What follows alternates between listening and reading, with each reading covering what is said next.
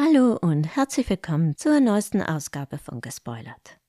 Ich bin Cory und in diesem Podcast werfen wir einen Blick auf das Finale der zweiten Staffel von Star Trek Strange New Worlds und auf die ganze zweite Staffel.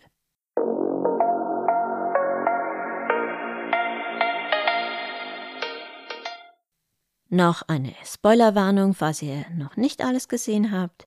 Ich werde potenziell alle bisher ausgestrahlten Folgen spoilern. Ihr seid also gewarnt.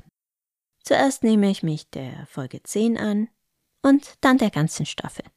Die zehnte Folge heißt Hegemonie, Hegemony und naja, schauen wir mal, was geschehen ist. Wie erwartet ist es eine Garn-Episode und hat mit der Prioritätsmission zu tun, auf die Battelle Ende der letzten Folge gerufen wurde. Captain Battelle macht auch den Auftakt der Episode mit ihrem Logbucheintrag auf der Cayuga, ihrem Schiff. Dieses ist auf dem Planeten Parnassus Beta, wo die Föderation der Bevölkerung bei verschiedenen Dingen Unterstützung bietet. In der Landwirtschaft, bei Impfungen und so weiter. Die Föderation möchte gerne, dass sich der Planet ihr anschließt, aber die Einwohner, eine menschliche Kolonie übrigens, scheinen noch unentschlossen. Um bei den Impfungen zu helfen, ist auch Christine Chappell auf dem Planeten. Allerdings hat sie sich bereits wieder auf die Cayuga beamen lassen, als geschieht, was geschehen muss. Zuerst fallen alle Coms aus und dann erscheint ein riesiges Garnschiff. Bartell schafft es gerade noch, einen Notruf an die Föderation zu senden. Und natürlich will Pike gleich helfen gehen, aber er hat seine Rechnung ohne Admiral April gemacht. Denn dieser findet, dass man über die Gorn-Hegemonie immer noch zu wenig wisse. Außerdem ist der Planet ja kein Mitglied der Föderation, also ist ein militärisches Eingreifen nicht unbedingt notwendig. Man will keinen Krieg mit den Gorn heraufbeschwören.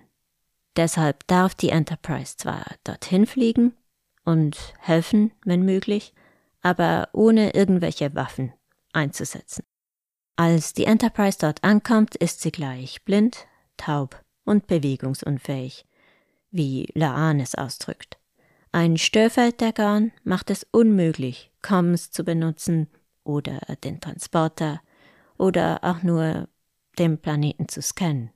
Außerdem ziehen die Gorn eine Art Demarkationslinie und machen es ziemlich klar, dass die Föderation auf der anderen Seite dieser Linie bleiben soll. Dies ist auch Pikes Befehl. Aber nicht mit ihm. Und es kommt ihm zugute, dass kürzlich ein Gorn-Protokoll initialisiert wurde. Das heißt, es gibt eine Box auf jedem Schiff, in der sich bessere Phaser, bessere Scanner und Stickstoffgranaten befinden. Damit ausgerüstet machen sich Pike, Dr. Mbenga, Laan, Sam Kirk und Ortegas als Shuttle-Pilotin auf auf dem Planeten. Dabei tarnen sie sich intelligenterweise als ein Trümmerteil der weitgehend zerstörten Cayuga. Sie schaffen das zwar und kommen auf dem Planeten an, aber sie finden dort zunächst keine Lebenszeichen, also keine menschlichen zumindest. Sie treffen aber auf ein paar Gorn-Jungtiere, also eigentlich beobachten sie sie und dabei bemerken sie, dass sie miteinander zu kooperieren scheinen und nicht gegeneinander kämpfen, wie sie dies nach Laans Erfahrung normalerweise tun. Vielleicht gibt es ja doch noch ein paar Dinge, die wir über die Gorn lernen könnten oder sollten. Als sie dann doch menschliche Lebenszeichen finden, tappen sie dabei in eine Falle. Keine Falle der Gorn, sondern eine Gornfalle eines Menschen. Und zwar keines geringeren als Montgomery Scott, Scotty. Sein Schiff, die Stardiver, wurde zerstört, aber er konnte sich in einem Shuttle retten. Und zwar indem er einen Gorn-Transponder gebaut hat. Sie finden außerdem dort weitere Überlebende, allen voran auch Captain Battelle.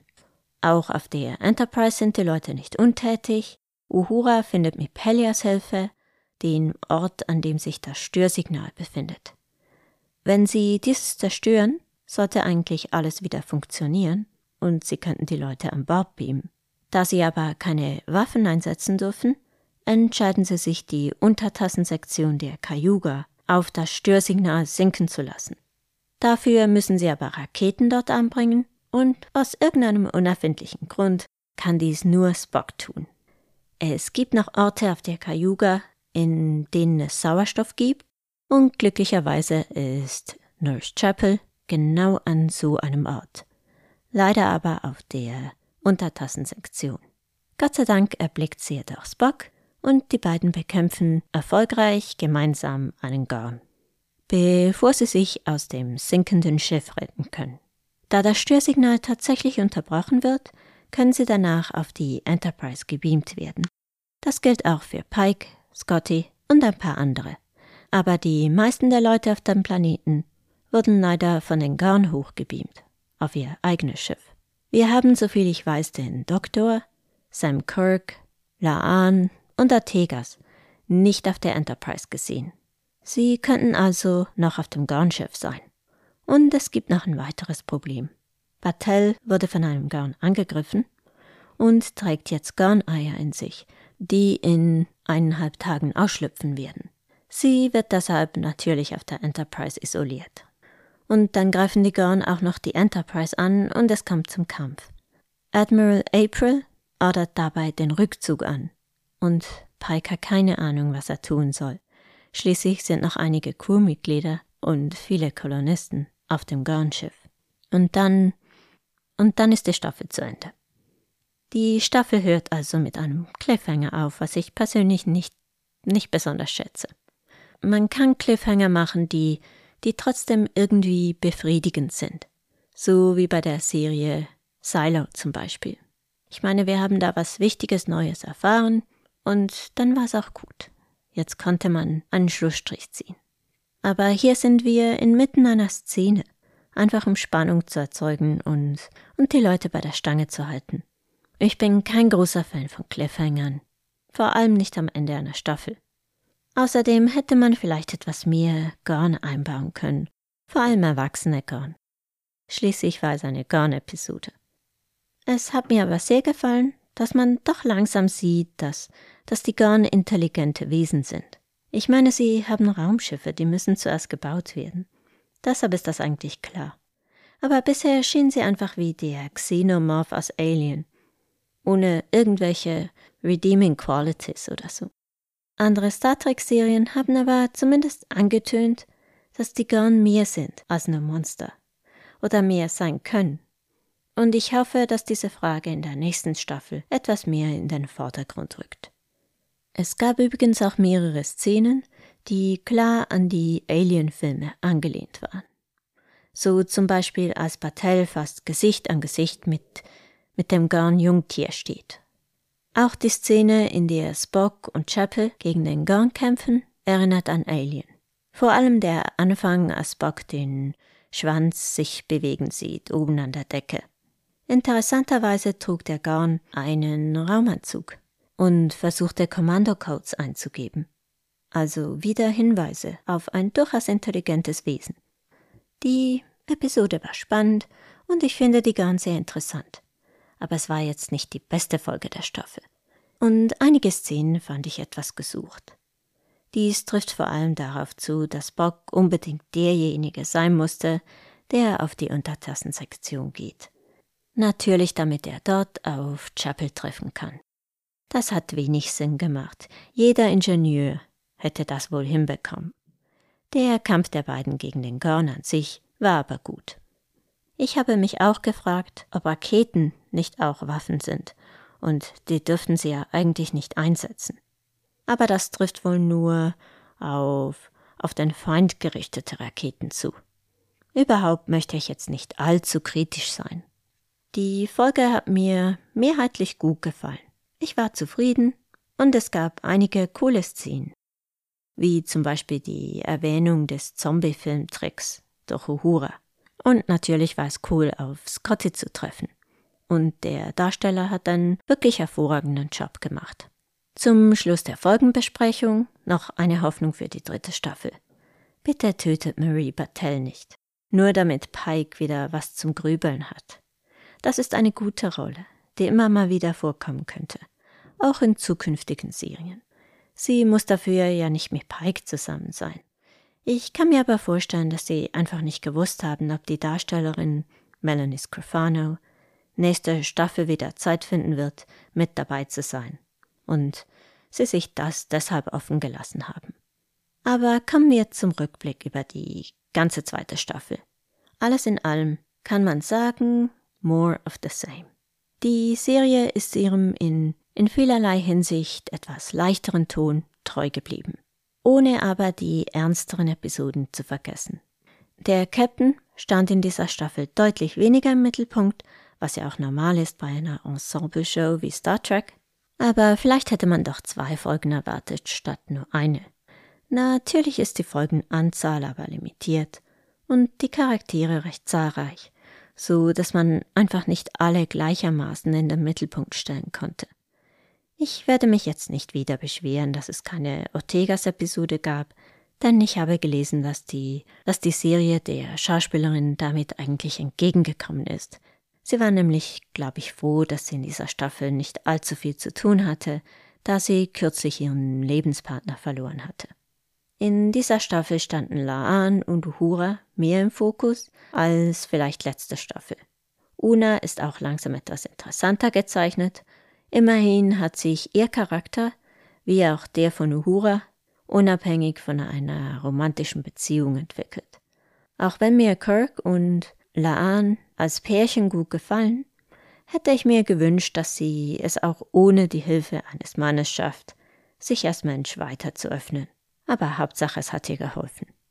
Es ist aber in dieser Serie für meinen Geschmack etwas oft so, dass Charaktere sich vor allem durch romantische Beziehungen entwickeln.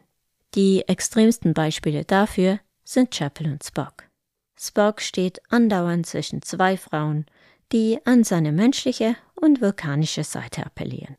Und Chapel, ja, Chapel existiert praktisch nur durch ihre Beziehung mit Spock.